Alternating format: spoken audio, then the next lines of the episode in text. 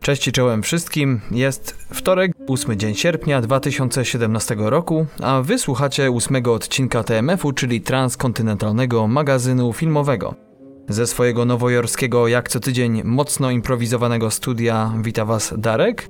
A ze swojego domowego zacisza wita was Patryk i tutaj chcę zdradzić małą tajemnicę a propos kulis mojego studia.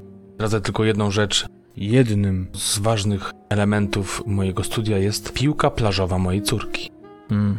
Niektórzy grają w gry komputerowe na telefonie, niektórzy bawią się piłką podczas nagrań. Old fashion, old school. Czasami sobie myślę, że powinniśmy jakiś zacząć prowadzić blog a propos podcastu, ale nie tego jak robić podcast, tylko jak się robi podcast. Bo przychodzą mi na myśl wszystkie te konfiguracje, a najbardziej chyba ta twoja jeszcze z pamiętnego piszu, kiedy to miałeś jakieś skóry zwierzęce powieszane wokół siebie. Nie pamiętam, co tam było już. To dodawało klimatu, tak jak specjalnie to rozwiesiłem wtedy. Czasami jest bardzo ofowo. Miał być o, o horrorze, a zmieniliśmy i wtedy no już te skóry zostały. to tyle, jeśli chodzi o to, co, co u nas. Zapraszamy Was, kochani, do poprzednich dwóch odcinków specjalnych, które to ukazały się 25 lipca i 1 sierpnia, a gościem specjalnym obu odcinków był najbardziej popularny stand-uper polski Abelard Giza. Również chcielibyśmy Was zaprosić na naszą stronę facebookową www.facebook.com koślnik Podcast. Zapraszamy Was do polubienia naszej strony. Bardzo nam miło, kiedy przybywa nowych słuchaczy, którzy chcieliby zaczerpnąć dziennej dawki, czy to kina, czy serialu. I są to zarówno filmiki, które tam umieszczamy, jak i newsy. I strasznie przeżywamy, jak uciekacie, także no, to są chwile dramatu. Dokładnie, także trzymajmy się razem. E, oprócz tego zapraszamy Was również do słuchania nas na różnych apkach podcastowych, czy to macie telefony z systemem Android, czy z tym drugim. Jesteśmy dostępni na praktycznie wszystkich aplikacjach, także nie sposób na nas nie trafić. Patryk, takie pytanie, czy ty chciałbyś mieć jakąś małą erratę a propos filmu, który omawialiśmy w ostatnim odcinku, czyli Dunkierki?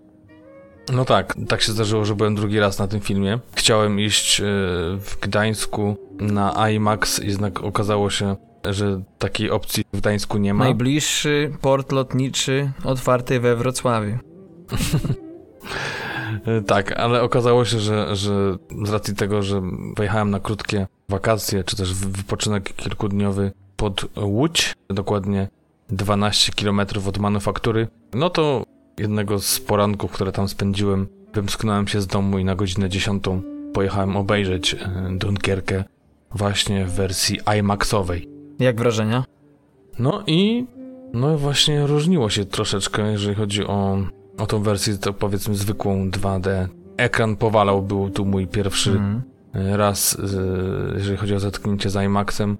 Ekran był no, dość, dość poważnie kwadratowy w porównaniu do zwykłych i oczywiście dużo większy, mm. co miało przełożenie na to, że jednak można było dostrzec więcej szczegółów i na przykład taka rzecz, którą może pamiętasz, zarzucałem filmowi, mhm. czyli to, że no może nie tyle zarzucałem, to to, że mi brakowało takich scen tak zwanych master shotów, czyli żeby Nolan pokazał nam coś więcej z dalszej perspektywy, to jednak, no jak się okazało, na takim ekranie to już były bardzo, bardzo widoczne te sceny pokazania tej masy ludzi na plaży, czy też y, właśnie tego skonfrontowania tych ludzi z, z morzem i z, z łodziami, czy, czy też z tymi żaglówkami, które podpływały do nich, y, aby ich uratować. No ja sobie ostatnio powiem ci, myślałem o tym, że no, skoro statystyki mówią, że w całej akcji brało udział około 400 tysięcy żołnierzy, że ponad 300 ewakuowano. I tak się zastanowiłem a propos nawet tego, że dzisiaj będziemy mówili o horrorze przecież, że nie było za bardzo tam ciał, mimo wszystko. Co jakby no ma sens, Skoro mówisz, że w IMAXie no. widać całe te w Mastershocie widać te setki tysięcy żołnierzy, to rzeczywiście chyba tylko te kilkadziesiąt tysięcy ofiar brakowało. Chociaż one pewnie na morzu, wiele z nich e, straciło swoje życie. No, no tak, tam, tam może pamiętasz, że, że przepowiadano przepływ z racji tego, że coraz więcej ciał jakby powraca na plaży. Tak, tak, tak. Zmarłych żołnierzy. No to ma sens. Mm, to odwołuje. A to też ciekawa, ciekawa rzecz, jest taka, że co się dowiedziałem niedawno, gdzieś tam czytając informacje o tym filmie i o y, procesie produkcyjnym, mm. że tam nie było żadnej ingerencji komputerowej i każdy jeden żołnierz to był statysta. Wow. Także mówili o perfekcyjności tego zgrania, tego owego okiełznania tych, tych, tych ludzi. Może to nie, nie mówili o tym, że było te 400 tysięcy, no ale to wszystko, co było widać, to wszystko byli prawdziwi ludzie, których trzeba było ustawić, utrzymywać w porządku i no co, co no i kanapki zapewnić. No, kanapki. E, I pewnie czasem coś, coś więcej. Kakao.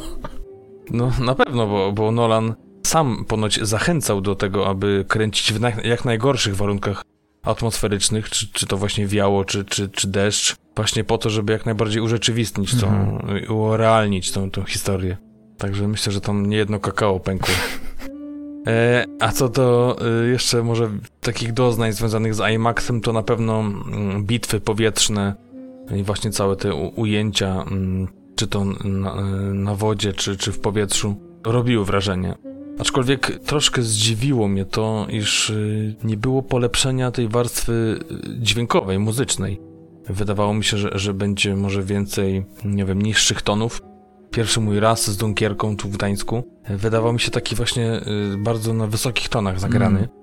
Ale teraz już chyba wiem, że no, taki był mm. zabieg.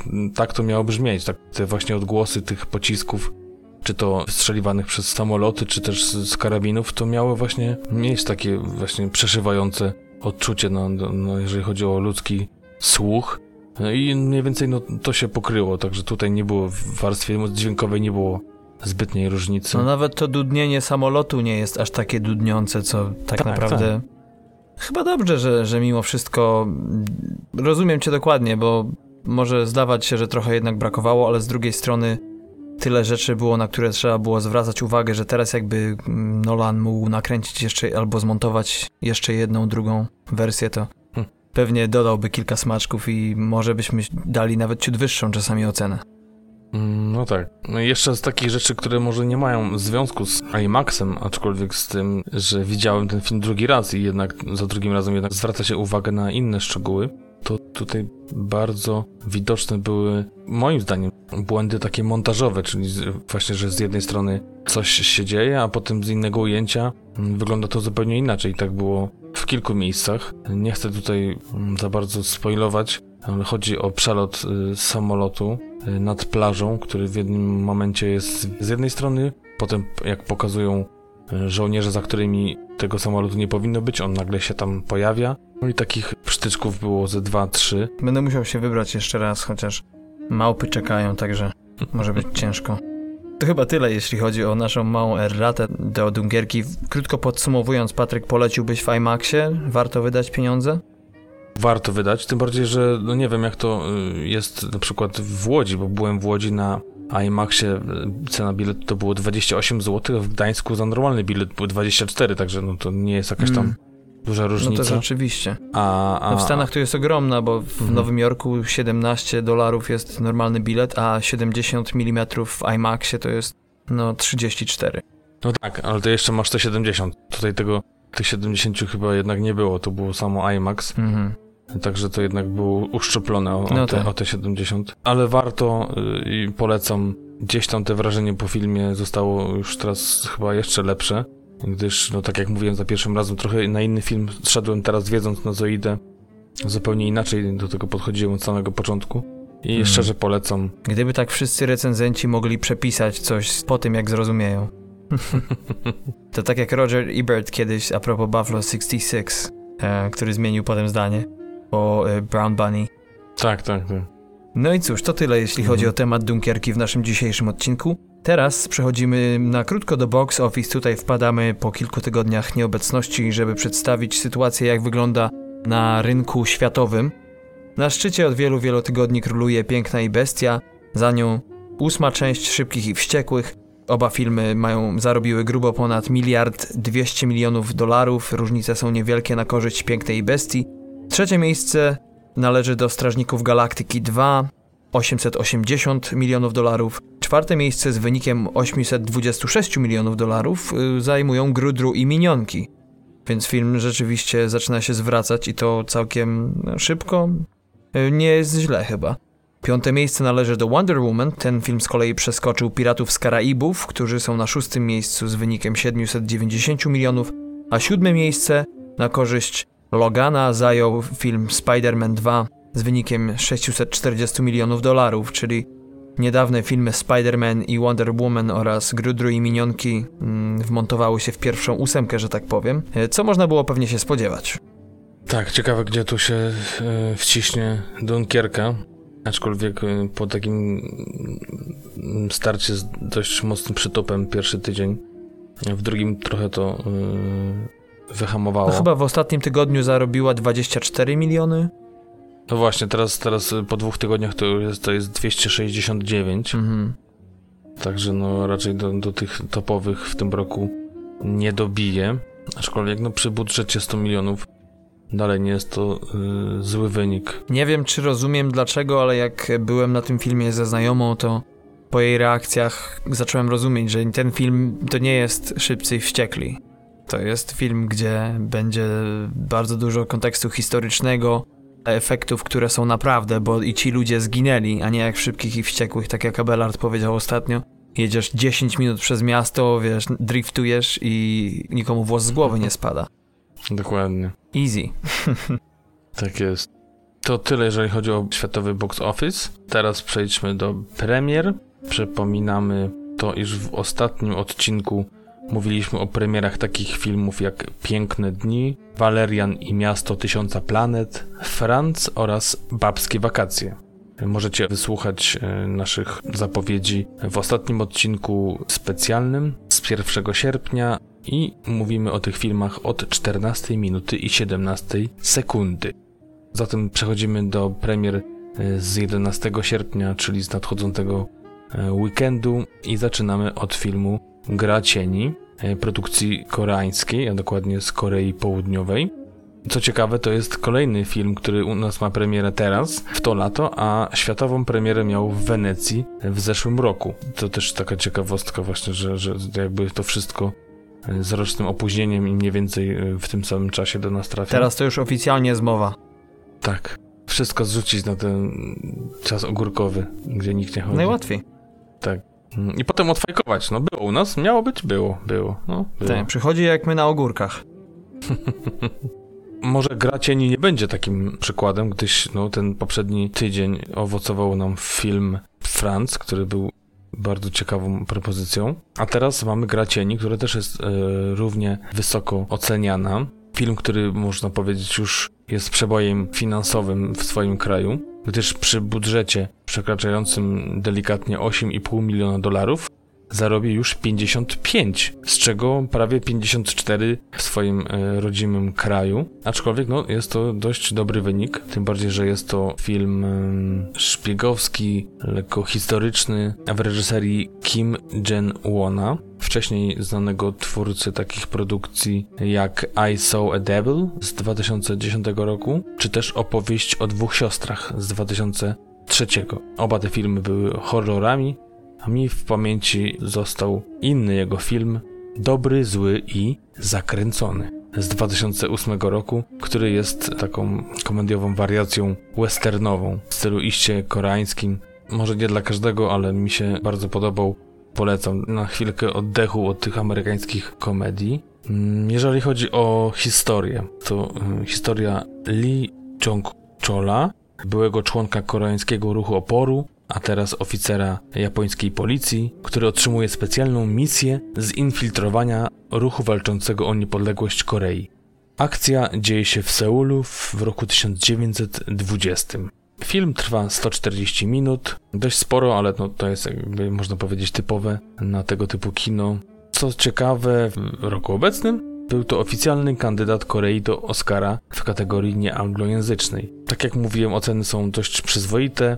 Na IMDb to od 7,2, e, na Rotten Tomatoes 100% pozytywnych recenzji. Jest to pierwszy film, jeżeli chodzi o wytwórnię Warner Bros. produkcji koreańskiej.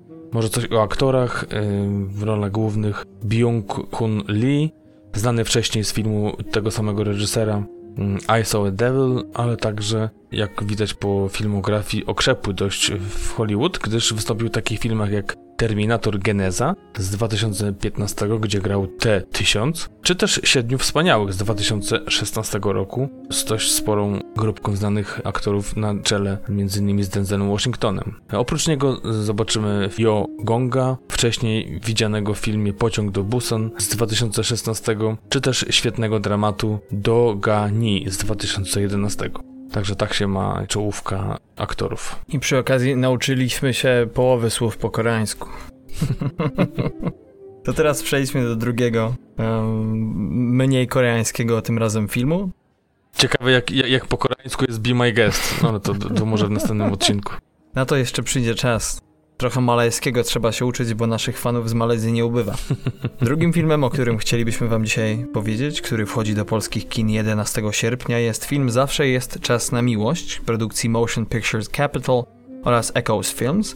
Premiera światowa tego filmu miała miejsce w Wielkiej Brytanii 23 czerwca tego roku, a jego fabuła z pozoru wydaje się bardzo prosta. Otóż amerykańska wdowa Zakochuje się w pewnym mężczyźnie, który mieszka na dziko na terenie, wobec którego plany ma pewna firma deweloperska. No i gdy przychodzi zjednoczyć siły, by przeciwstawić się siłom natury deweloperskiej, między Emily a Donaldem zaczyna rodzić się prawdziwe uczucie, e, niemniej gorące. Jeśli chodzi o scenariusz, to popełnił go Robert Festinger, znany z takich filmów m.in. jak Za drzwiami sypialni z 2001 roku z Tomem Wilkinsonem i Sissy Spacek, a także za film Pożegnanie z niewinnością w reżyserii Davida Schwimmera, znanego z Przyjaciół, z Clive'em Owenem w jednej z ról głównych. Za reżyserię dzisiejszego drugiego filmu odpowiedzialny jest Joel Hopkins, dla którego jest to czwarty film pełnometrażowy. Jeden z jego bardziej znanych filmów miał miejsce w 2008 roku jego tytuł to po prostu Miłość, a w rolach głównych mogliśmy ujrzeć Dustina Hoffmana i Emmę Thompson. Drugim z jego bardziej znanych filmów jest Riviera dla dwojga z 2013 roku z tą samą Thompson i Piersem Brosnanem. Jeśli chodzi o aktorów, to główną rolę tutaj gra Diane Keaton, e, znana m.in. z trylogii Ojciec Chrzestny oraz e, Annie Hall w reżyserii Woody'ego Allena, a imię jej bohaterki to Emily, natomiast Samuela zagra można już powiedzieć chyba kultowy brytyjski aktor, czyli Brendan Gleeson, a widzieliśmy go w jakich to filmach go nie widzieliśmy, żeby przypomnieć tylko Braveheart Waleczne Serce, Troja, Gangi Nowego Jorku czy Kalwaria z 2014 roku. Mm, oprócz tego w filmie widzimy takich aktorów jak Simona Callowa czy Jamesa Nortona, który ostatnio też widzę zaczyna sobie radzić coraz śmielej. Pierwsza rzecz, w której go widziałem to już wielokrotnie wspominana na antenie TMF-u produkcja brytyjska, serial pod tytułem Happy Valley, natomiast ostatnio mógł być widziany zarówno w filmie Bell, jak i w serialu Black Mirror w jednym z odcinków. Tak, i myślę, tak tutaj pomyślałem sobie, że jaka mądrość płynie z tego tytułu. Zawsze jest czas na miłość. Tak jest. Teoretycznie zawsze. Praktycznie. Też. Dobrze, y kolejny tytuł. Rozmarzyliśmy się. Jedziemy z koksem. Y daj mi chwilę. Kolejnym tytułem jest e, jeden z najbardziej wyczekiwanych filmów e, tego lata, czyli Mroczna Wieża. Oczywiście jest to film na podstawie sagi Stephena Kinga o tym samym tytule. Reżyserią zajął się tym razem Nikolaj Arkel, duński reżyser, który wcześniej mm, wyreżyserował takie filmy jak Królewska Gra z 2004 roku, czy też Kochanek Królowej z 2012, który był nominowany do Oscara w kategorii film nieanglojęzyczny. Za scenariusz odpowiadał reżyser we współpracy z trzema innymi panami, a był to Akiva Goldsman, który został już nagrodzony w swojej karierze Oscarem za scenariusz do filmu Piękny Umysł z 2001, Jeff Pinkner, który odpowiada za scenariusz Spidermana z 2014 roku, ale bardziej znany jest ze scenariuszy do fantastyczno-naukowych seriali typu Zdarzyło się jutro czy też Frink, a także Anders Thomas Jensen, specjalista kiedyś od krótkich metraży, e, nawet miał taki okres od 1997 do 99, trzy z rzędu nominacje za film krótkometrażowy, zwieńczony Oscarem za ostatni z nich, czyli za film Walgraften. Czyżby powinien trzymać się tamtego gatunku? Wiesz co? I tak i nie, gdyż y, do kolejne filmy mm, też możesz kojarzyć, czyli Jabłka Adama. Mhm. To też jego film, który również wyreżyserował. Mm. Otwarte Serca z 2002, ale również Oscarowy w lepszym świecie. Także... Czyli zmienia się, jak musisz się zmierzyć z powieścią, na kanwie której został oparty film. No i właśnie tutaj dochodzimy do puenty, przynajmniej scenariusza, tego co panowie dziś razem tam wykoncypowali. Yy, zrodzili, tak. No niestety, ale recenzje są niezbyt ciekawe. Film miał premierę w Stanach teraz 4 sierpnia, aczkolwiek z tego co kojarzę, to było wiele pokazów przedpremierowych. Mhm. Już są pierwsze recenzje, ale to może za chwilę do tego. Powiem, że też masz coś do, do, do dodania. Yy. To jest w ogóle ciekawe a propos tych przedpremierowych pokazów, bo tak jak na Broadwayu przedpremierowych pokazów jest miesiąc, ponieważ oni muszą wypuścić produkt, który będzie, no, na którym mucha nie usiądzie. Tak zawsze jak słyszę, że jakiś film ma wiele pokazów, to mhm. coś jest nie tak. Testują wodę, bo chyba nie są pewni. Wiesz co? Mhm. No nie, ja to mam zawsze inne wrażenie, właśnie odmienne, że jeżeli nie ma takich pokazów e, przedpremierowych, to tak jakby coś chcieli ukryć, a, a tu jednak, no... No można różnie to interpretować widocznie. I wydaje się, że to bardziej szczere podejście do tematu.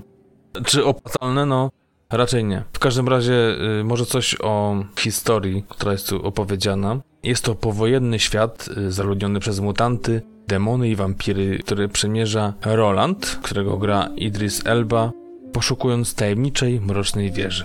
Budżet filmu to 66 milionów dolarów, czas trwania 95 minut, Film był kręcony w trzech miejscach: w Kapsztadzie, w Los Angeles oraz w Nowym Jorku. Z takich y, ciekawostek plotkarskich warto wspomnieć, iż y, wielu aktorów i reżyserów przewijało się przez ten film. Między innymi Daniel Craig, Viggo Mortensen czy Javier Bardem, ale także Christian Bale mieli grać jedne z głównych ról. Ale tak samo, jeżeli chodzi o reżyserów, wstępnie miał to być J.J. Abrams, mm z racji konfliktów z innymi filmami miało to być przekazane e, Ronowi Howardowi i skończyło się na e, Arkelu. Tylko, że ci panowie akurat przeczytali scenariusz. tak, przeczytali i się wycofali w odpowiednim momencie. To było tak jak z Wonder Woman. Pamiętasz, w jednym z naszych odcinków rozmawialiśmy o nim, było tak, że kto to nie miał grać, nawet Angelina Jolie najpierw miała grać główną rolę, potem miała reżyserować i odpadały jak muchy. Muchy tak. sponsorują dzisiejszy odcinek. Co tu jeszcze warto wspomnieć? Tak może... rozmawiamy o tym, no, a propos tego, że wiele osób przewijało się w planach producentów, wiele pokazów. No rzeczywiście, jak się spojrzy na pierwsze recenzje, to jest mega słabo. O ile można im wierzyć, to 64% ludzi na Rotten Tomatoes oceniło ten film pozytywnie. Jedno, co mi bardzo y, spodobało się a propos recenzji, to jeden z y, bodajże facet z Boston Globe Mhm. On napisał w ten sposób o tym filmie, że ten film nagle sprawił, że chce mi się wziąć na próbę powieści z serii Dark Tower, e, żeby tylko zobaczyć, co tak naprawdę miał na myśli sam Stephen King. I ciekawe, czy to nie było jego zamierzenie od początku. Napisać powieść, na podstawie której powstanie film, żeby w końcu ktoś chciał przeczytać powieść. No tak, jest w tym dużo prawdy. Myślę, że, że, że wiele, wiele jakby powieści zostało bardziej rozpropagowanych po sfilmowaniu ich niż przed. E, aczkolwiek to też, e, a propos fabuły, mhm. też ciekawostką jest to, że jedną z ról gra aktorka młoda imieniem Abby Lee, która wydaje się, że jest jedną z takich postaci, której po prostu nie może zabraknąć w takim filmie, czyli młoda, fajna blondynka, która po prostu gdzieś tam sobie w takich produkcjach musi być, żeby przyciągnąć jakąś tam grupę odbiorców. I bardzo duży był sprzeciw, jeżeli chodzi o, o fanów książki, gdyż postać grana przez Abby w oryginale to postać, która była naprawdę bardzo mało znacząca i pojawiała się dopiero pod koniec ostatniej części, gdyż tutaj nie wspomniałem o tym, że e, Dark Tower czy Mroczna Wieża to, to jest saga, która obejmuje 7 nowel i ona znajdowała się dopiero na samym końcu, miała bardzo małą rolę w tej sadze, a tutaj od razu jest z pierwszej, także to już wzbudziło bardzo duże kontrowersje mają jakieś ciągoty do stylu film noir, gdzie zawsze Dokładnie. musi być kobieta, która gdzieś tam pojawi się na horyzoncie. No nie wszędzie się czasy jeszcze zmieniają. E, tak samo e, ciekawe jest to, że po pierwszych takich testach producenckich, które poszły bardzo słabo. E, wydano aż 6 milionów dolarów tylko po to, żeby odświeżyć i jakoś podkręcić e, tą postać Gunslingera, którego właśnie gra Elba, po to, żeby jakby no była to bardziej dynamiczna postać i bardziej przyciągała widza, także no, no widać, że to tak jak przesuwali cały czas premierę, to, to, to chyba od samego początku było skazane na niepowodzenie. I tylko pompowali. Tak, skazani na Shawshank. Dokładnie. Warto wspomnieć, kto tam gra, czyli właśnie Idris Elba, którym już powiedziałem chyba dwa razy. Bardzo znany Luther tytułowy z serialu notowanego od 2010 roku, który też zagrał w filmie Thor z 2011, czy też Prometeusz z 2012, a także Matthew McConaughey, wcześniej znany przede wszystkim z filmu Witaj w klubie z 2013, za którą Tę rolę dostał Oscara, ale także Wilk z Wall Street czy Interstellar z 2014 roku. E, obok nich zagrał młody Tom Taylor, wcześniej znany z Broken Hearts z 2012 czy Legends z 2015, a Abili, o której wcześniej wspomniałem, mogliśmy widzieć w takich filmach jak Neon Demon z zeszłego roku, czy też Mad Max na drodze gniewu. I Catherine Winnick, myślę, że też tu warto o niej wspomnieć, jedna z głównych postaci w serialu Wikingowie, gdzie grała pamiętną Lagertę, ale także wystąpiła w filmie 51 Randek z 2004 roku. Ostatnim filmem, który mamy dzisiaj dla Was w naszej sekcji premierowej, to Annabelle Narodziny Zła z gatunku horror czy też thriller, e, o czym jeszcze będziemy za chwilę rozmawiali w kontekście naszego dzisiejszego głównego dania.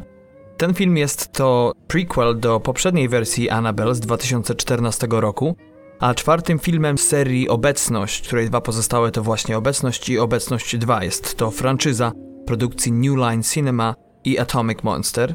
Jeśli chodzi o fabułę tego filmu, to pokrótce można powiedzieć, że po śmierci swojej małej córeczki pewne małżeństwo zaczyna być nawiedzane przez ducha i wydaje im się, że jest to duch właśnie e, zmarłej dziewczynki któremu bardzo zależy na tym, by móc osiedlić się wewnątrz e, jednej z lalek znajdującej się w domu, a lalka ta jest motywem przewodnim, jeśli chodzi o całą serię. I po pewnym czasie i serii dziwnych zdarzeń Samuel oraz Esther zdają sobie sprawę, iż ten duch nie jest duchem ich nieżyjącego dziecka, to też postanawiają zamknąć opętaną lalkę w pokoju na cztery, a nawet na pięć spustów – Pewnego dnia małżeństwo państwa Mullins przyjmuje pod swój dach zakonnicę z młodymi dziewczynkami z sierocińca, dla których staje się to nowy dom. Za scenariusz odpowiada Gary Dauberman, e, znany z filmów Annabelle z 2014 roku, a także ze Swamp Devils z 2008. A film ten reżyserowany jest przez Davida F. Sandberga, dla którego jest to drugi pełny metraż, pierwszy ma tytuł Kiedy gasną światła z 2016 roku. Pokrótce jeśli chodzi o aktorów, rolę Esther Mullins gra Miranda Otto, australijska aktorka znana m.in. z takich filmów jak druga i trzecia część Władcy Pierścieni, a także serialu Homeland czy filmu Wojna Światów z 2005 roku z Tomem Cruzem, Dakotą Fanning i Timem Robinsem. Natomiast jej męża Samuela gra także australijski aktor Anthony LaPaglia, znany z takich filmów jak Kwestia zaufania z Jeffrey Rushem z 2001 roku, czy filmu Klient z 1994 roku w reżyserii Joela Schumachera z Susan Sarandon i Tommy Lee Jonesem w rolach głównych. Trzecią ważną postacią w dzisiejszym filmie jest siostra Charlotte, a grają Stephanie Sigman, meksykańska aktorka znana z takich filmów jak ostatni i najnowszy Bond z 2015 roku, czyli Spectre, a także dla fanów serialu Narcos znana jest jako Estrella, czyli słynna dziennikarka Valeria Velez, która wdała się w romans z przywódcą kartelu narkotykowego, czyli samym Pablo Escobarem. Jeśli chodzi o ciekawostki na temat tego filmu, to trzeba powiedzieć, że filmowany był całkowicie w Los Angeles, trwa 109 minut, natomiast początkowo światowa premiera jego miała odbyć się 19 maja, natomiast nie chcieli producenci konkurować z Obcym Przymierze, dlatego przesunęli ją na później. Oceny na MDB to 7,6, na Rotten Tomatoes 100% póki co. Czytałem kilka recenzji i może nie jest tak super różowo, jak chciałoby nam się wydawać, czy jak też trailer nam pokazuje, bo bardzo mi się podoba trailer. Jestem zaciekawiony. Ktoś napisał o tym filmie, że nie jest tak dobry jak Get Out Uciekaj, czy To przychodzi po zmroku, ale można się nieźle bać, więc jak ten film nie będzie tak bardzo znany i przejdzie bez echa, to nie obrazimy się z Patrykiem, prawda? Bo będzie temat na kolejny horror. Myślę, że, że mała szansa. Zważywszy na to, że ludzie czekają. Także... Dokładnie. Hmm. A jeszcze franczyza, która do czegoś zobowiązuje, okay. ale napomknąłem o tym dlatego, że tylko Patryk i ja wiemy, jak ciężko było wybrać główne danie do dzisiejszego odcinka, czyli horror.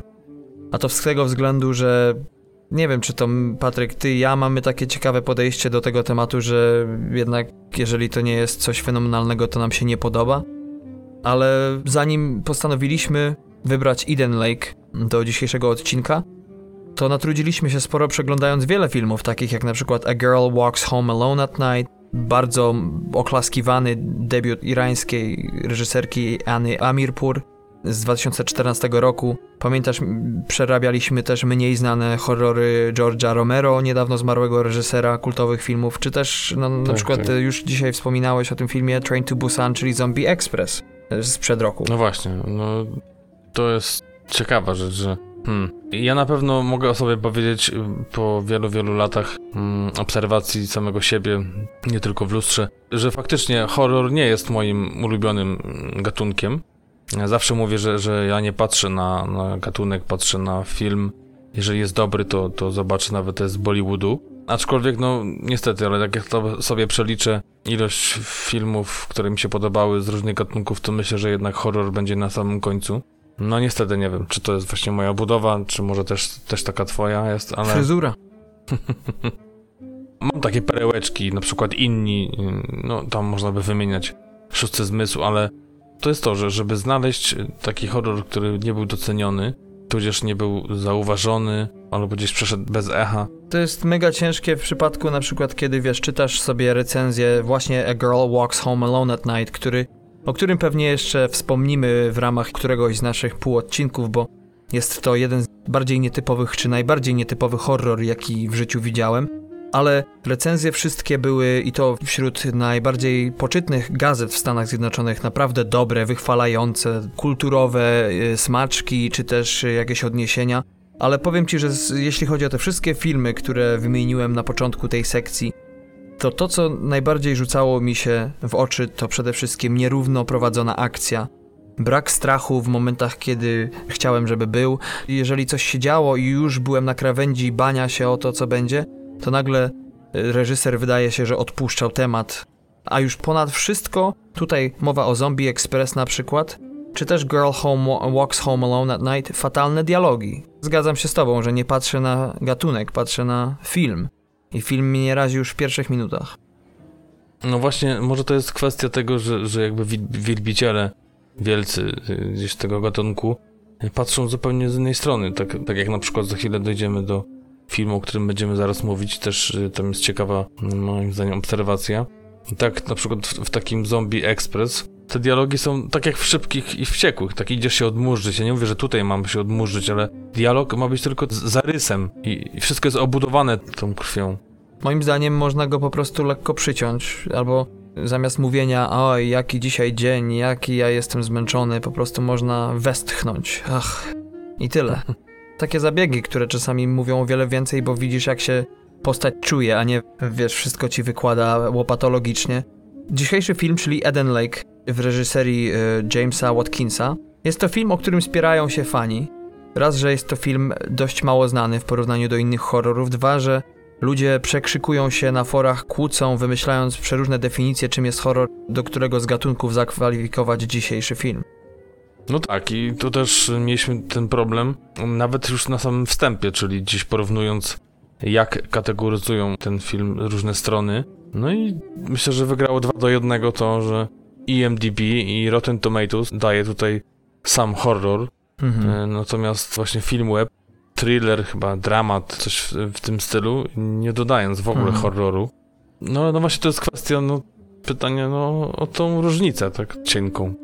No tak. No i tutaj zadałem sobie sporo, niemały trud, żeby w trakcie poszukiwania, czy między jednym a drugim filmem, wczytywać się w literaturę i co ona uważa na temat y, rozdziału tych dwóch gatunków. No mhm. No to co ciekawe, wyczytałem kilka rzeczy takich, że przede wszystkim różnica między horrorem jest taka, że jest on pełen odrażających scen, natomiast thriller trzyma w napięciu, jakby jest zapowiedzią ewentualnych odrażających scen. A druga rzecz to jest tak zwany fight or flight, czy flight or fight. ucieczka czy walka. Bazuje to na naszym pierwotnym instynkcie i w przypadku tych dwóch gatunków ma to takie przełożenie. Otóż na początku thrillera powinna być początkowa ucieczka, a potem konfrontacja z problemem. Natomiast jeśli chodzi o horror, to postaci dokonują pewnych wyborów, które sprowadzają na nie określone konsekwencje, i wtedy zaczyna się ta permanentna ucieczka przed tym, co nadchodzi, przed przeznaczeniem. W thrillerze jest trochę inaczej, ponieważ postaci zmuszone są skonfrontować się z tym, co na nie czyha. Tak jak na przykład w przypadku tego filmu. Jak ty na to się zapatrujesz? Wiesz co, no ja chyba tutaj jestem bardziej tradycjonalistą i wolał będę od dobrze doprawionego i wykwintnie podanego dania, jakim jest zupa pomidorowa, wolałbym tutaj prosty rosół. Ty tutaj jakby tak bardzo od strony technicznej, jakie są zamierzenia bohatera. Dla mnie po prostu hmm. thriller to jest coś, co... Czy to jest rosół z pomidorem, czy zupa pomidorowa, tak? Ile pomidora w rosole? tak. E, jak, jakby w sensie prościej do tego podchodzę, czyli albo mnie coś wystraszy fizycznie, znaczy w sensie takim, że podskoczę mm. i wtedy dla, dla mnie horror, a jak jeżeli jest jakaś sytuacja, gdzie jest napięcie, gdzie nie ma tej nawet przemocy fizycznej zbytniej, mm. albo, albo gdzieś ta sytuacja ma do tego dopiero do, doprowadzić, to wtedy dla mnie jest thriller, co czuję się gdzieś podskórnie. No tak. Jakieś przemyślenia, które gdzieś tam tobą targają w trakcie mm. filmu, to to jest dla mnie thriller, a właśnie horror to są takie, no, bardziej namacalne rzeczy, czy to wykrzyknięcie, czy coś pojawienie się w lustrze, coś to po prostu spowoduje, nie wiem, fizyczne poruszenie. Czyli po prostu różnica między horrorem e, a thrillerem zależy od pozycji kapci po seansie. A powiedz mi, bo zagalopujemy się tutaj za chwilę. Nie wspomnieliśmy nic a propos tego filmu, więc może oddam ci pałeczkę, byś pokrótce opowiedział naszym słuchaczom, mm, co z czym i jak to się je. No właśnie. Historia zaczyna się dość niewinnie, czyli mamy scenę, w której pani nauczyciel przedszkolna jest w pracy i śpiewa piosenki i rymowanki ze swoimi podopiecznymi. Jest to piątek, godziny popołudniowe, wczesną zapewne popołudniowe i teraz po pracy przyjeżdża po nią... Mm, Absztyfikant. Tak, przyjeżdża po nią mm, jej ukochany i zabiera ją na romantyczny wyjazd nad jezioro nad które bardzo często jeździ gdzieś ze znajomymi i też pamięta, jest gdzieś z, z, lat młodzieńczych może. Uważa, że jest to piękny krajobraz, piękne otoczenie do tego, żeby się swojej dziewczynie oświadczyć. Chyba nie zespoilujemy za dużo, jak powiemy, że chce się oświadczyć, bo to zaraz dosłownie po pierwszych pięciu minutach się o tym dowiadujemy, że ma te swoje czerwone atłasowe pudełeczko. To jest chyba najmniej interesująca rzecz mimo wszystko. No dokładnie. No i jadą sobie na to jezioro, tam wypoczywając na plaży, mają pierwsze tarcie, zetknięcie się e, z młodymi chłopakami, kilkunastoletnimi łobuzami, jak to się potocznie kiedyś mówiło, którzy, no, że tak powiem, nie dają im spokoju na tej plaży, puszczając głośną muzykę mm, i też troszeczkę ich tam denerwując w sposób słowny, docinając, chcąc uprzykrzyć im te chwile miłego weekendu. I tak się zaczyna film, po czym zaczyna się cała historia, czyli mm, para coraz bardziej wchodzi w interakcję z łobuzami, co doprowadza do splotu bardzo niemiłych sytuacji dla jednej i drugiej strony, którego jesteśmy y, świadkami. Y, I mrozi krew w żyłach i to nie jest tylko y, buńczuczna zapowiedź. Jest ostro i teraz mówię na serio, tak jak lubię ostre sosy i czasami idę w jedno miejsce na zapiekankę z ostrym sosem i pani zawsze pyta mnie, czy chcę z ostrym? Tak. Ale wie pan, on jest bardzo ostry i dopiero wtedy wiem i teraz wam mówię, że to będzie ostre. To tak jak w Stanach Zjednoczonych, jak idzie się do tajskiej restauracji i mówi się hot, to oni po prostu zrobią medium, a jak się mówi Thai hot no. albo Thai spicy, to wtedy wiadomo, że klient Dokładnie. E, wie na co się pisze. I tutaj niestety musimy powiedzieć, że to nie jest film dla ludzi o słabych nerwach. Ten i... film to zapiekanka z Patrykiem o drugiej rano. Po dobrej imprezie. Z tak. sosem ostrym. Trzeba tak. wspomnieć tu o aktorach przede wszystkim. Główną rolę, jedną z głównych ról gra tutaj e, Michael Fassbender. E, gra on tutaj e, absztyfikanta Steve'a. Jest to aktor, który urodził się w Niemczech. Z pochodzenia jest północny Irlandczyk, z zamieszkania Irlandczyk, gra w USA. W tym filmie gra pierwsze skrzypce praktycznie, chociaż partneruje mu świetnie i w zasadzie w drugiej części filmu na niej jakby większy ciężar się lekko skupia, czyli Kelly Riley, brytyjska aktorka. znana z takich filmów jak Flight z 2012 roku z Denzelem Washingtonem, czy z Sherlocka Holmesa z 2009 i 2011, a także z filmu Duma i Uprzedzenie z 2005 roku z Kirą Knightley w roli głównej. Ci, którzy obejrzeli drugą część True Detective'a, widzieli ją jako Jordan. Czyli żonę Vincenta Vona. Przywódcę gangu młodocianych rzezimieszków gra Jack O'Connell, który już pojawił się u nas w podcaście przy okazji odcinka o filmie Belfast 71. Można jeszcze powiedzieć o tym filmie, że jego premiera nastąpiła 31 października 2008 roku. Trwa 91 minut, w całości nakręcony w, w Wielkiej Brytanii. Budżet 2 miliony, zarobki przekroczyły ponad dwukrotnie, z czego większość poza Wielką Brytanią. I tutaj możemy przejść do osoby Jamesa Watkinsa, bo on jest jakby w centrum tego wszystkiego, reżyser odpowiedzialny za mózg tego filmu. Tak, warto wspomnieć, iż był to jego debiut reżyserski, a potem udało mu się popełnić taki film jak Kobieta w czerni, e, również horror z Danielem Radcliffe'em z 2012 roku oraz Dzień Bastylli z Idrisem Elbą i również z, Kelly Riley z 2016 roku, a obecnie pracuje nad serialem kryminalnym dziewięcioodcinkowym, który ma się pojawić w tym roku Mac Mafia, czy MC Mafia. Mhm.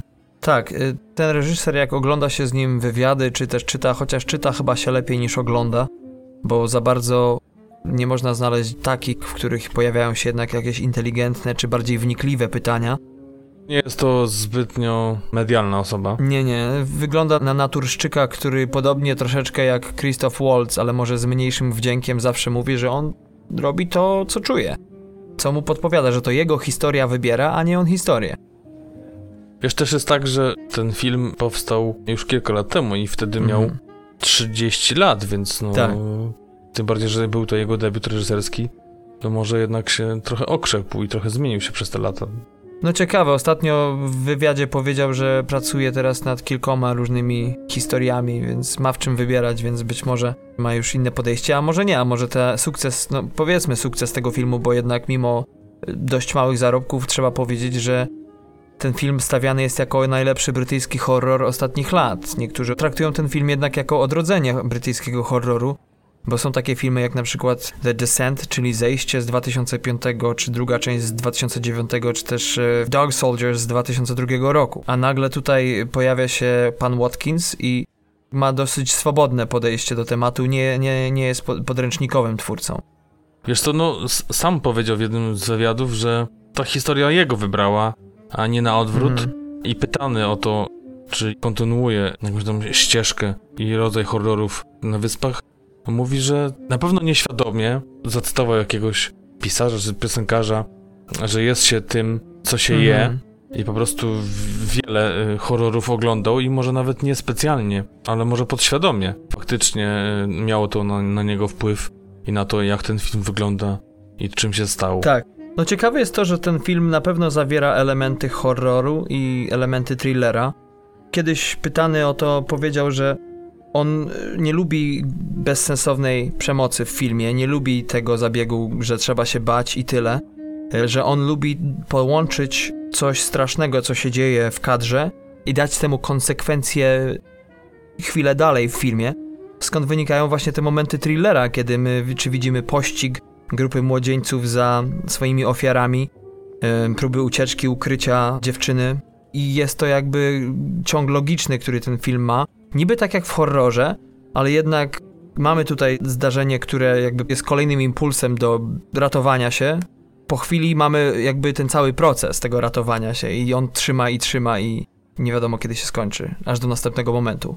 No właśnie to też zwróciło moją uwagę, że każda scena jakiejś agresji, mhm jakieś okrucieństwa, ma swoje y, jakieś tam zakorzenienie w historii, nie jest bezsensownym aktem jakiegoś terroru, mhm. czy po prostu... A pamiętasz, czytałeś mi niedawno taką recenzję jakiegoś użytkownika portalu filmowego, że mm, horror traktuje o rzeczach, które jakby nie mają, nie mają szansy się dziać. Ciekawe, że tak. ten film jest dosyć atakowany przez kilku, powiedzmy, fanów czy znawców kina gatunkowego pod tytułem horror, jest określany mianem torture porn, czyli filmu, który epatuje zbytnio, rozbryzguje flaki i jest to bardziej brutalne niż w zwykłym filmie, z czym nie zgadza się sam reżyser, bo powiedział, że w filmie tym tylko jedna scena, nie będziemy zdradzali, która jest, no, może dwie, możemy się tutaj spierać, może dwie y, mają rzeczywiście no, znamie prawdziwego okrucieństwa. No tak, ale jak już jest, to jak pamiętasz, to jest to dość dosadne. I... Z grubej rury. Z grubej rury, tak jak, e, tak jak mówisz. No on w ogóle twierdzi, że horror stał się częścią czegoś, co nazwał snobizmem kulturalnym, czy też kulturowym, ponieważ mówi, że horror albo istnieje jako stereotypowe złe kino typu B, albo też każdy twierdzi, że lubi horrory, ale jakby miał do wyboru inny gatunek, to wybrałby co innego. I mówi, że nic z tym złego, tylko po prostu suchy fakt. Dokładnie, aczkolwiek, e, właśnie to moje aczkolwiek, e, nagroda Empire Award UK, przyznawana horroru, trafiło właśnie w 2009 roku do Eden Lake. Także jest jakiś namacalny dowód na to, że, że jest to horror. Mhm. Tak samo British Independence Film Awards przyznało nominację dla reżysera, a także dla głównej aktorki właśnie Kelly Reilly. Hmm. Chciałem tutaj wspomnieć jeszcze to, co on powiedział kiedyś a propos tego filmu, czy jest to horror, czy nie, to powiedział, że no na pewno nie można tego filmu oglądać z uśmiechem na ustach, ale też hmm. przez to, że on ucieka tak troszeczkę od tej klasycznej, powiedzmy, amerykańskiej wersji horroru, no to yy, nie chciał, żeby ten film wprawiał ludzi w stan takiej no fascynacji, yy, ekscytacji, która powiedzmy no graniczy z, ze słowem podniecenie w tej klasycznej definicji tego słowa. A fani horrorów potrafią czasami zapętlić się troszeczkę. Dla mnie to jest jeden z, z niewielu filmów, które lubię przez to, że je nienawidzę, czyli wprawiają mnie w taki nastrój, że chciałbym przestać mhm. oglądać, ale tak wciąga ta historia i tak się y, kibicuje y, tym głównym bohaterom, że, że nie da się oderwać wzroku, aczkolwiek kolejne sceny no, nie przynoszą żadnej ulgi i, i jest, o, jest bardzo źle. Chociaż trzeba powiedzieć, że z drugiej strony to chyba jakby jest bardzo ironiczny rezultat zabiegu, którego trzyma się reżyser przez większość filmu. A mówię tutaj o tym, że jednak bardzo często zamiast ogromnej brutalności przecież reżyser ucieka się raz, że do muzyki, mhm. E, o której jeszcze powiemy, a dwa, że on kiedyś powiedział, że on nie lubi jak widać dosłownie wszystko na ekranie, co się dzieje, te wspomniane już flaki. Mhm. Jest wiele scen przecież w filmie, gdzie to, co się dzieje, jest jakby na drugim planie albo gdzieś około kadru, prawda? Natomiast nie jest mhm. idealnie pokazane. Nawet tam chyba jest kilka momentów, kiedy dźwięk się nie zgrywa z ruchem dla sprawienia, no, złagodzenia może troszeczkę tego ostrza noża.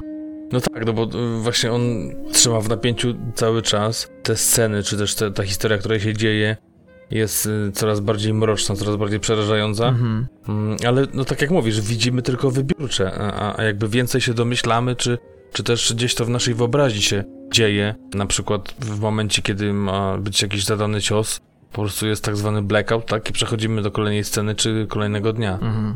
Także możemy się tylko domyślać, co tam się stało, gdyż no, za chwilę widzimy rezultat, tak w postaci jakichś ran czy... Tak. Tak, oczywiście. Największym plusem dla mnie, jeśli chodzi o grę aktorską w tym filmie, są momenty, kiedy aktorzy nic nie mówią, tylko reagują. Uważam, że zarówno Fassbender, jak i Riley, moim zdaniem, wykonują tutaj wręcz fenomenalną robotę.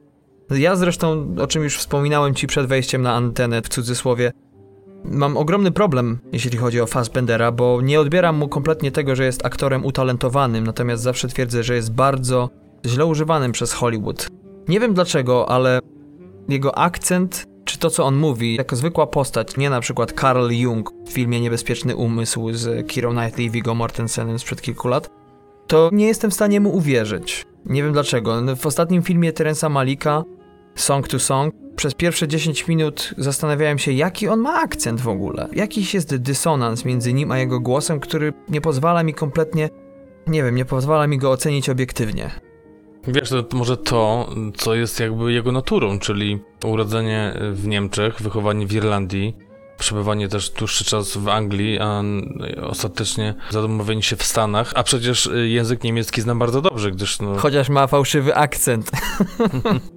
tak, e, to w kartach wojny przedstawił, więc może to pomieszanie, przecież ojciec jest Niemcem, więc no -hmm. tutaj musi być mocny wpływ y, na, na niego. może to miesza to wszystko. Ja na przykład miałem problem z kolei z Kelly Rayleigh, Mhm. a dokładnie z, z początkiem filmu, kiedy jechali samochodem nad jezioro i prowadzili jakieś krótkie czy dłuższe rozmowy. Wydawało mi się, że jakby ten jej głos był podłożony. Nie wiem, czy ona też ma taki Mhm. E, dość wysoki głos, czy wtedy miała taki. Też mi się wydawało, że pierwsza część leciała jakby z dubbingu. W samochodzie, bo nie dało się wytłumić na zewnątrz, bo przecież samochód terenowy, a w tych dudni jak skrzyni biegów nie wspomnę. Dokładnie. Także no ja tu miałem bardziej z jej głosem problem niż z jego. No jeżeli chodzi o kwestie, które on wypowiada, no to bardziej kwestia pisana, czyli te faktyczne słowa, które wypowiadał. To mnie jakby kuło gdzieś, gdzieś i to, to mi nie pasowało. Bo były momenty przecież, gdzie gra świetnie. Już o torturach i jego cierpieniu lekko napomknąłem, że zarówno Riley, jak i Fassbender Mhm. grają to po prostu świetnie. Ale ma kilka momentów, w których jego bohater prowokowany przez e, dzieciaków powinien zareagować. Nie zareaguje? Mhm. No nie, jednak zareaguje. Ale to jak gra, jego timing jest świetny. To widać, że facet ma warsztat przede wszystkim. Nie mogę mu zarzucić żadnego złego, fałszywego ruchu. Tylko co jest z głosem. No tak. Mi na przykład też bardzo przypadła do gustu scena na początku. Pierwszy raz, kiedy byli w namiocie, Mhm. może pamiętasz, i wyszedł y, sprawdzić odgłosy, Tak, tak. Jedna z moich ulubionych. ale właśnie nie chodzi o jego, bo ty pewnie myślisz Mhm. o nim, a ja mówię o niej. Jak ona reagowała leżąc czy siedząc w tym e, namiocie i to mi się podobało. Tutaj była bardzo prawdziwa w tych swoich, Tak. w tych swoich... e, W ogóle świetna scena. Ja mało nie dostałem Tak. zawału pod jej koniec. Nie będziemy zdradzali o co chodzi. Ja też, ale bardzo mi się podobało, jak ona mówi do niego, że jakieś są odgłosy, on, on mówi, no dobrze, to wyjdę. Nie, nie idź. A, albo idź. tak, tak, tak.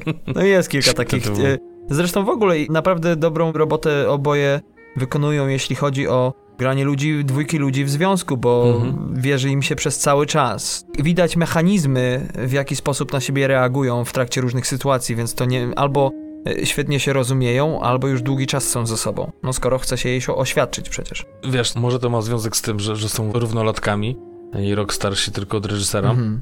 Ale o tym e, mówił Watkins, że wolał taką aktorkę, zresztą w ogóle jest fanem ich talentów, ale to, że wolał taką ciekawą osobę niż jakąś, jak sam powiedział, to są jego słowa, biuściastą blondynę, która sobie po prostu wybiegnie z lasu, tak? Tym bardziej, że tej pani przecież i tak nic nie brakuje. No oczywiście, to kwestia gustu, no, ale na pewno nie jest najbrzydszą z tej pięknej strony ludzkości. Tak jest. Co ciekawe, jak porównuje ten film reżyser, przywołuje taki film, nie wiem czy pamiętasz, Nędzne psy No tak. z Dustinem Hoffmanem z 1971 roku, Mhm. kiedy on taki właśnie też pacyfista, człowiek spokojny, zostawia swoją żonę w domu i potem no, dzieją się straszne rzeczy, gdyż zostaje napadnięta przez grupę bandytów, których tak naprawdę on też w jakiś sposób wpuścił do swojego domu, czy gdzieś pozwoli im się zbliżyć. Mhm. E, I to, jak on potem reaguje. I tu właśnie odnosi się do, do, do swojego filmu, gdzie właśnie przedstawia zwykłe, takie proste, może nie proste, ale zwykłe, przeciętne osoby, które no, gdzieś tam są też, można powiedzieć, pacyfistami, czyli żyją w świecie raczej bez przemocy. Mhm. I nagle są postawieni w takiej sytuacji, że, że muszą gdzieś odkryć tą swoją mroczną, czy też część duszy, która walczy o przetrwanie i gdzieś tam nie, nie, nie zawaha się użyć nawet właśnie wbrew sobie przemocy, żeby, żeby się ocalić. Watkins zwraca uwagę na pewną sprawę, a mianowicie na to, że jego zdaniem to, na czym opiera się prawdziwy, dobry horror, to to, że jest to strach i nawet jeśli nie jest on racjonalny, to jest on wart przeniesienia na duży ekran, Mhm. bo tutaj w filmie przecież no, jest to grupka, co Mickiewicz by określił mianem gówniarzy. Każdy z nas przecież chyba zetknął się z e, podobną sytuacją, czy to jeśli byliśmy ich rówieśnikami, czy też teraz, jeżeli jesteśmy troszeczkę starsi. Tak samo przecież pamiętasz, poznajemy świat rodziców tych dzieci, tego małego miasteczka. Dosyć, powiem, kolorowe towarzystwo, gdzie sprawy również nabierają bardzo szybkiego tempa. Sposób prowadzenia akcji, sam zamysł przez reżysera uważam zdaje tutaj naprawdę egzamin. No właśnie a propos tych rodziców, o których mówisz, Mhm. to był jeden z zarzutów tego filmu, że jest próbą ośmieszenia tej takiej średniej warstwy społecznej pracującej gdzieś na przedmieściach czy w małych miejscowościach. Wypominali mu, że jest to jakiś komentarz polityczny. Dokładnie, dokładnie. Także no to, że to jest y, minus, no ale też wiele komentarzy widziałem na YouTubie, Mhm. te takie najwyżej oceniane, z największą ilością lajków, to są właśnie takie, że tak wygląda właśnie Wielka Brytania, tak wyglądają te małe miejscowości i także no tu jakkolwiek można się spierać. Czy... No tak, no myśmy już w polskim kinie przerabiali wiele historii, nawet nie będziemy tutaj teraz tego powtarzali, bo nie pora, ani nie mamy czasu na to, kiedy przedstawiony pewien fragment rzeczywistości bierze się często jako reprezentację większej grupy społecznej, co też no, jest dosyć niepoważnym zabiegiem, bo ja jestem zawsze za tym, że trzeba wierzyć reżyserowi, czyli jego intencji. Ewentualnie można powiedzieć, że nie wyszła ta twoja intencja dobrze w filmie, mhm. ale najgorsze jest mówić komuś, co ten myśli. Dokładnie. Tym bardziej, że no, przedstawione to jest w sposób świetny też. Ci aktorzy bardzo dobrze grają rodziców. No nie można powiedzieć, że to jest źle zrobione. Tak, no, teraz kwestia tego, czy to jest prawda, czy nie. Jest kilka problemów z tym filmem. Ja uważam, że no, jednym z większych są jednak dzieci. To znaczy Jack O'Connell, wspomniany przez nas brytyjski aktor, moim zdaniem gra świetnie Breta, przywódcę gangu, ale mam problem na przykład z nim z grą aktora, który gra jego ojca, bo oboje zaciskają dziwnie zęby i ja jako aktor, e, przechodząc wiele już, e, jeśli chodzi o szkołę aktorską, to wiem, że nikt nie zaciska tak zębów, nie jesteśmy psami. Nie mogłem oglądać tych scen w filmie. Chociaż trzeba powiedzieć, że jeśli chodzi o O'Connella, to to, co zrobił w ostatniej scenie filmu, to jest dla mnie mistrzostwo. Tak, mi, to zaraz na myśl przyszła ostatnia scena Boogie Nights z Markiem Wahlbergiem. Tak, tak, tak. Aczkolwiek odmienne oczywiście nastroje i, i całe zakończenie, ale, ale, tak, to mi się to od razu przypomniało. No widzisz, i to jest to. Tak samo właśnie mów, wspominam o tych dzieciach. Pamiętam, jaki to ostatnio był film. Ach tak, będę o tym filmie opowiadał w następnym półodcinku.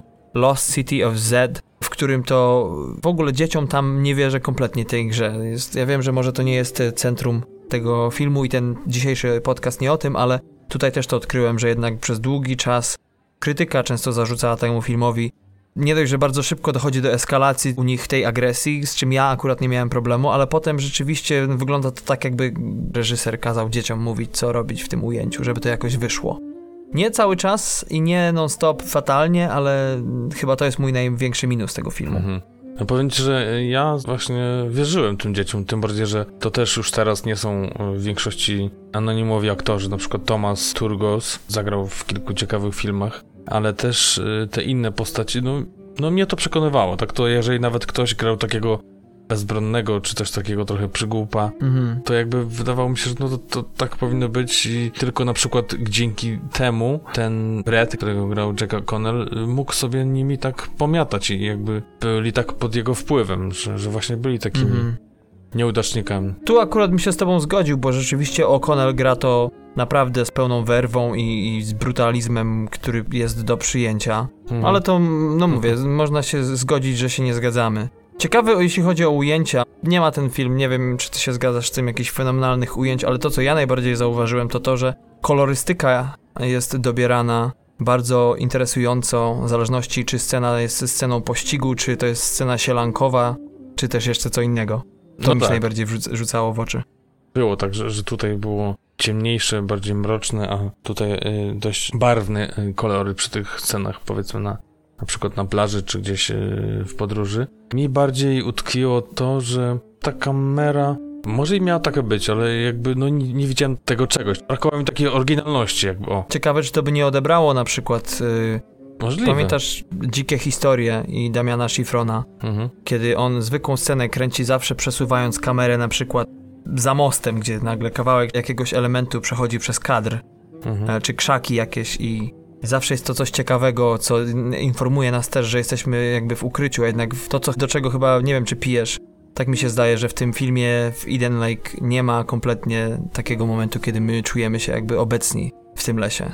Nie, nie, mi bardziej chodzi o tą oryginalność, aczkolwiek teraz przypomniał mi się taki wywiad z reżyserem, gdzie zwracali uwagę na to, czy sugerował się jakimiś innymi filmami, czy, czy brał coś z tych filmów. Mówi, że no, może nie tyle, że brał z fabuły czy z podejścia do tematu, ale na przykład z tego, że o, w tym filmie widziałem to tak zrobili, mm -hmm. to, to, to może podobnie nakręcimy. Po prostu mi się wydawało, że mało było takich y, miejsc, gdzie takie zrobiłem wow. No pamiętasz, jest no. chyba jedno takie, gdzie w, mo możemy powiedzieć tylko, gdzie w kadrze pojawiają się słupy wysokiego napięcia i główna tak, bohaterka. Tak, tak, tak. I tam rzeczywiście to jest ciekawe, tak. po, ciekawie poprowadzone w sensie orientacji, gdzie ona jest. Mhm, mhm. Ale to chyba tyle, nie? I to chyba tyle. No i też jeszcze jedna scena jest, którą połączyłbym tą właśnie drugą. Pamiętasz scenę z, z, może przy lustrze, gdzieś w połowie filmu. Dodam jeszcze śmietnik. Mhm. Mi się kojarzą, nie wiem, czy nie jakaś nadinterpretacja, ale to też ci powiedziałem, że mi się to kojarzy z filmem Predator. No, powiem ci, że jak sobie myślałem o tym dłużej dzisiaj, to zaczynam cię powoli rozumieć a propos tego, ale to jest ciekawe właśnie, że mimo wszystko to, co ewentualnie moglibyśmy teraz uznać za nasze zarzuty, może to jednak czyni ten film innym. Zawsze chcielibyśmy troszeczkę więcej pieprzu dodać, czy soli, a może nasze kubki smakowe są po prostu lekko off. Oko reżysera nam się włącza, nie? Kucharz w nas y, przemawia. Wiesz co, tak samo miałem z jednym minusem, który już powoli mi się przeradza. Minus dodatni? Tak, czyli taka pod sam koniec pompatyczna taka muzyka, która coś tam powiedzmy zwiastuje i to wcale nie jest to, co myślimy. Także to może jeszcze podkreślić to, jak yy, niespodziewany jest koniec tej historii. Tak. Tak jak recenzentów powiedział, choćby wam się cały ten film nie podobał, chociażbyście mieli mnóstwo zarzutów, to dla samej końcówki, dla ostatnich scen warto ten film obejrzeć. Święta prawda. Ja miałem kilka momentów, w których muzyka mi się nie podobała. Przez większą część filmu uważam, że jest świetna, bo prowadzona jest na kontrze do tego, co się dzieje. Jakby to w ogóle kompletnie nie horrorowa. Natomiast są momenty, które przywodziły mi na myśl Dunkierkę, bo w Dunkierce jest kilka wzniosłych, pompatycznych momentów, z którymi moim zdaniem i też bardzo wielu krytyków Nolan sobie nie radzi. Mm, I w tym filmie też miałem takie obiekcje, aczkolwiek nie mogę się nad tym pastwić w nieskończoność. Nie, nie trwało to długo. Nie, nie. No tak, no a jakieś minusy? Podsumowując już. Ja może ci y, powiem nie minusy, bo to już chyba tutaj dosyć wyłożyłem, ale powiem ci coś przewrotnego, powiem ci minusy, z którymi się nie zgadzam a propos tego filmu, żeby nie było, że Mhm. Recenzenci mają rację. Przede wszystkim to, że oskarżają ten film o brak rewanżu. W moim i że w trzecim akcie nie ma czegoś takiego. Uważam, że jest, że jest inaczej poprowadzone niż ludzie by to chcieli, ale jest. Uważam, że ludzie, którzy krytykują ten film za niedorzeczność, za sam problem, który jest u podłoża całej tej akcji, uważam, że to jest kompletnie nie ma znaczenia. Film się ten broni. Może ewentualnie tutaj przychodzi mi na myśl to, że, że właśnie przemiana dzieciaków z bandy młodocianych, powiedzmy, no, chuliganów w socjopatów dzieje się bardzo szybko i dziwnie. I nie wiem, czy do końca ją kupuję. Po prostu nie jestem na to przygotowany. W mojej głowie w najdzikszych mhm. snach nigdy nie zdarzyło się, że aż nagle tak. Ale to chyba tyle, jeśli chodzi. A twoje minusy? Jeżeli chodzi o minusy, wydaje mi się, że to tylko będzie to, jak na przykład to, że nie wiem, ktoś, nie wiem, zadaje cios nożem, po czym go rzuca i ucieka. Tak. Nie, nie bierze tego noża, nie zabiera, tylko go rzuca i ucieka. Trochę to dość nie, niedorzecznie wyglądało. Mhm. E, I jakieś może taki, nie wiem, o których mówią bardzo przesadnie już, to już chyba naprawdę trzeba szukać igły w stogu siana, czyli takie minusy, jak moment, w którym pokazana jest zawartość telefonu, gdzie są nagrane filmy i jakby jeden z recenzentów uznaje, że to nie mógł być film, bo y, 29 kilobajtów to jest za mało na film. Mhm. No, proszę. Tak, tak, tak. To trzeba naprawdę przyjść z notatnikiem na film. I zobaczę, jak ten film musiał mu się podobać, to jakich rzeczy musiał się mm. posunąć, żeby znaleźć minus. Ale to tak y, nawiasem mm, mówiąc, trochę żartem. Jakieś takie może, wiesz, właśnie te momenty, kiedy E, końcówka, e, ostatnie sceny Michaela Fassbendera, czy jakieś takie rzeczy typu jakieś może przekłamania na, na ekranie, że ktoś powinien być z tej strony czy z drugiej, czasami to widać, ale po prostu jesteśmy tak wciągnięci, przynajmniej ja byłem w ten film, że to zupełnie nie miało znaczenia. Po prostu byłeś w tej historii, tak jak ci mówiłem, z moją żoną oglądaliśmy ten film kilka lat temu, teraz do tego wróciliśmy i ona ten drugi raz po prostu nie mogła usiedzieć na fotelu. Tak ją wzburzało to, co się może dziać, to, co mm. gdzieś tam z tyłu głowy pamięta, że może się za chwilę zdarzyć. I to jeszcze bardziej ją przerażało, więc to jest też film no taki, no tak.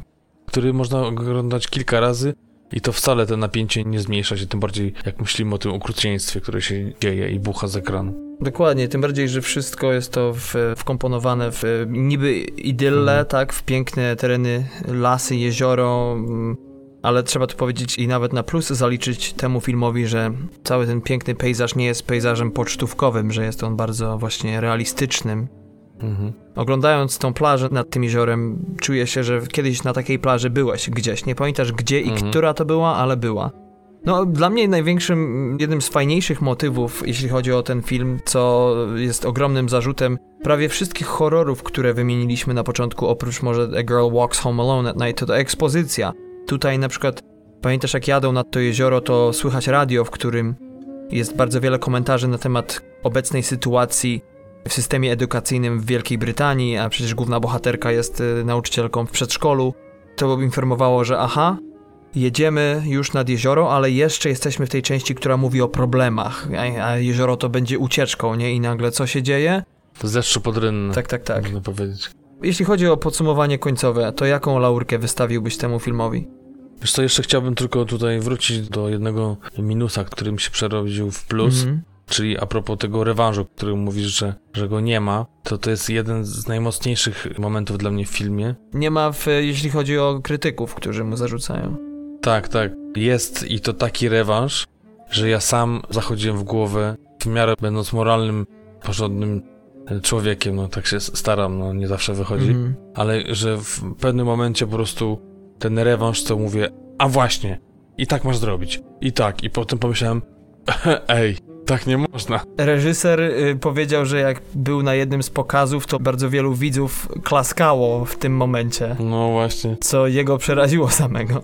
No dokładnie. Wiem o co chodzi. To jest tak ściskająca serce scena, że miałem nadzieję, że ten aktor po tym filmie miał bardzo wiele propozycji, żeby mu to jakoś wynagrodzić. e, powiedz, ocena końcowa tego filmu, jakbyś podsumował go krótko? Za dużo momentów strachu typowego dla horroru, żeby nazwać to thrillerem, a z drugiej strony za dużo takiego napięcia, żeby nazwać to sztampowym horrorem film przerażający, a myślę, że o to chodzi w horrorze, więc jak najbardziej z horrorem. Dawno mnie coś tak nie przestraszyło, jednocześnie przerażając. I właśnie to jest to, że wiesz, y, czasami jest tak, że horror po prostu cię wystraszy i wychodzisz taki wystraszony, mm. ale jakby ci w głowie nie za dużo nie zostaje, tak? To są przeważnie jakieś duchy, coś, co, nie wiem, jedni wierzą, jedni nie. Różnie do tego się podchodzi, a tutaj jeszcze masz te myśli, że tacy są ci chłopacy, tacy mogą być, że możliwe, że tam tacy jeszcze są, tacy żyją, takich mają rodziców, mm. którzy tą patologię będą tylko powielać tak. i to jest nasz świat. I niestety dramat tego świata, że takie są zachowania ludzkie i są grupy społeczne, które uważają to za coś normalnego. I to przeraża, daje do myślenia, e, pamięta się o tym filmie i rozmawia przez długie godziny po seansie i, i no, dla mnie świetny w naszej e, tutaj temowskiej skali do 15 daje 13. No proszę. Co jak na horror to jest rzecz wybitna. Sporo, tak. Żeby dać taką ocenę. Ja pokrótce powiem tylko tyle, że jest to film inny niż wszystkie. Zaskakuje, zwłaszcza jeśli chodzi o końcówkę. Mocna gra aktorska, mimo lekkich nierówności. I powiem coś, co może wydać się naprawdę błahe i śmieszne, ale uważam, że wszystkie te elementy, których ten film nie ma, właśnie czynią go tym, czym jest. Jest filmem rozpoznawalnym, który się broni, który podejmuje śmiało decyzje i się ich trzyma. Na moment się nie cofa przed nikim. Dałbym mu 12 na 15, a to ze względu na to, że muszę go jeszcze raz obejrzeć. Może się zmieni tak jak u, u ciebie, jeśli chodzi o Dunkierkę, chociaż w IMAXie nie ma co go raczej szukać. No. Więcej drzew nie chcę nie, i nie będzie. Uważam, że warto na niego pójść, że świetna rola Fassbendera, kiedy nie mówi, tak samo Riley, chociaż Riley gra dosyć równo przez cały film. Mm, no i Jack O'Connell, to są naprawdę trzy ogromne plusy tego filmu. I to chyba tyle, Patryk, co? Jeśli chodzi o dzisiejszy film. Tak, nie ma co więcej dodawać. Przegadamy. Dokładnie. Bo do tej pory balansujemy świetnie. także tyle, jeśli chodzi o horror tudzież thriller w niektórych kręgach pod tytułem Eden czy Eden Lake w reżyserii Jamesa Watkinsa z Michaelem Fassbenderem, Kelly Riley i Jackiem O'Connellem w rolach głównych. Zapraszamy jak zwykle na nasze dwie strony. Na stronę facebookową www.facebook.com łamane na TMF Podcast pisane razem, a także e, www.tmfpodcast.com. Tam możecie zasięgnąć więcej informacji a propos tego filmu, a propos całego odcinka. Będzie tam też rozpiska czasowa, to na stronie www, a na Facebooku jak zwykle codziennie zapraszamy na porcje newsów, tudzież filmów krótkometrażowych, które staram się wypuszczać w miarę regularnie. Także to tyle. Jeszcze raz dziękujemy Wam serdecznie za to, że jesteście z nami, że nas słuchacie, że nas polecacie, subskrybujecie. Zapraszamy do odsłuchania, jeśli nie mieliście okazji jeszcze odsłuchać wcześniejszych pełnych odcinków, czy też pół, bo tam też omawiamy filmy i seriale. Zapraszamy. Rozpiski czasowe są po to, żeby łatwiej Wam było nawigować i odsłuchać jakiś fragment, jeżeli tylko ten Was czy tamten interesuje. I to tyle na dzisiaj. Widzimy się znów za tydzień we wtorek, tym razem 15 sierpnia 2017 roku w kolejnym ósmym i pół odcinku, a za uwagę w dzisiejszym pełnym dziękuję Wam Patryk i Darek. Do usłyszenia moi drodzy. Cześć.